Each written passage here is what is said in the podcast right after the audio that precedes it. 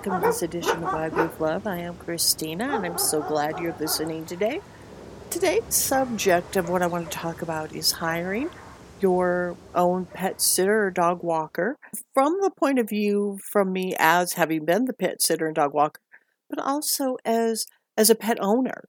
There's nothing sometimes more precious than those animals who rely on us and who though we need to go to work or we want to go on a vacation and we want the perfect people to be able to take care of them.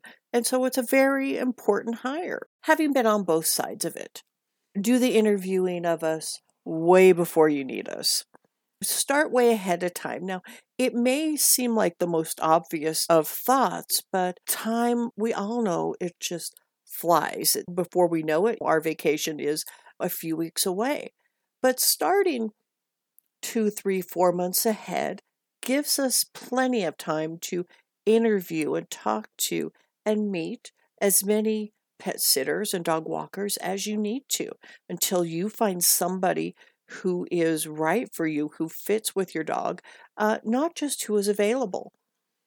And when you do start interviewing them ahead of time, be prepared to pay them for that hour of that time that you will be using to get to know them. It is, it's a very wise investment. I know that when I've been uh, having to hire a pet sitter, somebody who wasn't referred to me uh, or a friend of the family, I'm glad I did start way ahead of time because not everybody is going to mesh with you. And being able to meet them and pay them for the hour of their time and seeing if uh, Fido likes them is great. One of them that I hired was available for sitting in the evenings, but she wasn't available for for day walks. And so I had her, and now I needed to find a dog walker for the day. And, you know, having more than one is a really good option. If they're busy, as I know at times I was busy, when I had a client call me, I'm like, yes, I can do that because their other pet sitter wasn't available. Was it was a good thing because you may want to go out of town on the the drop of a hat and you want to be able to do that. And having more than one pet sitter and dog walker that you know, like, and trust to be able to let them come into your home, it's a good thing. And having been on the other side of that as a as the professional, I'm okay with you having any number of pet sitter and dog walkers. I want your pet your dog or cat to be well taken care of while you're gone. And that kind of leads me up to my next point is interview us. Yes, it may be an informal setting, but you know, it is very serious. You love uh, your Fluffy and Fido, they're a part of your family. And I like it when you ask questions. I like it when you have questions for me. Feel free to write them down and have the paper with you and, and read them off. Take notes if you like. So, that, you know, if you're interviewing a number of pet sitters or dog walkers, you know who said what. Questions like, how long will you be gone if you're if you're staying at the overnight? Do you leave at eight o'clock in the morning and come back at five o'clock? Uh, you know, can you come by for a middle of the day? If not, then that's why you would need the dog walker. Uh, will you send me pictures each day? Will you, uh, you know, I used to like to send videos to some of my clients when they were gone because it was just fun. We would be out walking and they could see how they were really doing with the video. My my clients liked that, and I think I brought up with a number of my clients, but I think a good question to ask your potential pet sitter: What if something happens to you? Who will take care of my pet if I am out of town? And that's a hard question to ask, but I always know that I had I had a backup. I always had somebody who knew what my schedule was, who my clients were. Heaven forbid something happened to me. The pets that were under my charge, while their people were away for a week or two, they could know that I had somebody who would know that Fido needed taking care of. And when asking questions, I get to know what's important to you. I get to know is playing with them in the backyard more important than a walk Um, or is a long walk much more important than than playing with them? You know, are they do they need to get tired? Do they need to get that that mental stimulation of play? Do you talk to your pets? Do you talk little baby talk? The questions that you ask me are just as important to get to know you.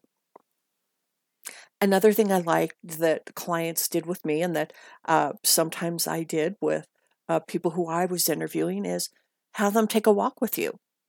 I used to sit two uh, Rhodesian Ridgebacks, and they were enormous dogs. They were 100 pounds each. They were tough, they were strong, but they were gentle giants. And uh, when I went over and I interviewed with their pet parents, first of all, it was like, go see if you can put the, the harness on Basso.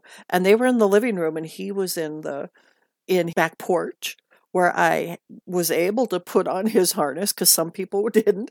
And that was the main reason for the interview with them. And then it was, okay, take him for a walk. Here's the route that he takes. Go ahead and take him for the walk. Because I like to interact with the dogs. I like to see who they are. Do they like me? Do I like them? How do they how do they act around me? How do they act with their pet parents there? It, it's good to see what their personality is.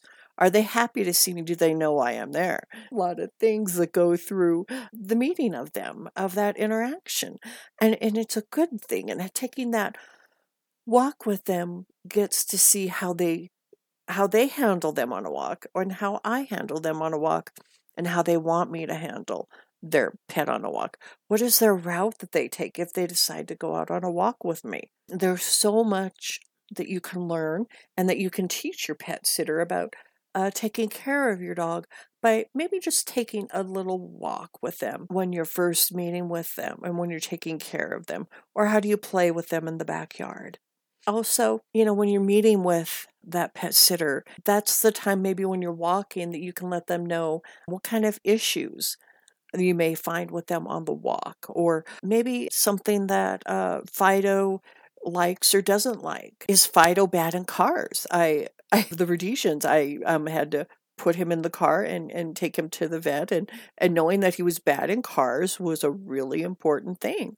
Or maybe you need your pet sitter to give your your dog a shot and uh, maybe you have a friend that can come over and do it if they really can't do it because some pet sitters just can't give an animal a shot. Now i was able to give animals shots and so you know that was okay but showing them how to do it and maybe being there at a time when you're doing that and either if having your pet sitter do that or you know knowing that they have done it in the past it really it lets you see a little bit more about who your pet sitter is. Then the next thing i would like to talk about is have nanny cams.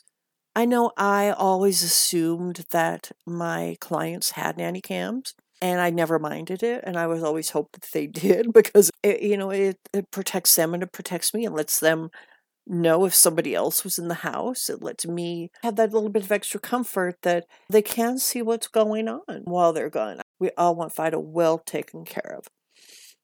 I can imagine some clients after meeting me and saying, Well, she looks like she's been out walking dogs all day because usually I was. I showed up in my sneakers and my hair pulled back, and sometimes I was a little windblown. And but I want them to say, but you know, Fluffy and Fido liked her. And I think most of the time that's why I got hired. And they felt comfortable that they could hire me, whether they had been referred to me by a previous client or a friend, or maybe they found my website. I wanted my clients comfortable in knowing that their Fido or Fluffy was going to be well taken care of, just as when I had hired a pet sitter or a dog walker. I went and I did what I needed to know far enough ahead of time knowing that I could be comfortable while I was out of town and I could enjoy my vacation away. Being able to talk a little bit too and get to know your pet sitter will make you comfortable in knowing that you have the right one and knowing when you come home from that vacation that Fido and Fluffy will be happy to see you and that they've had a good time uh, with their pet sitter while you're gone. I'm so happy you're listening today.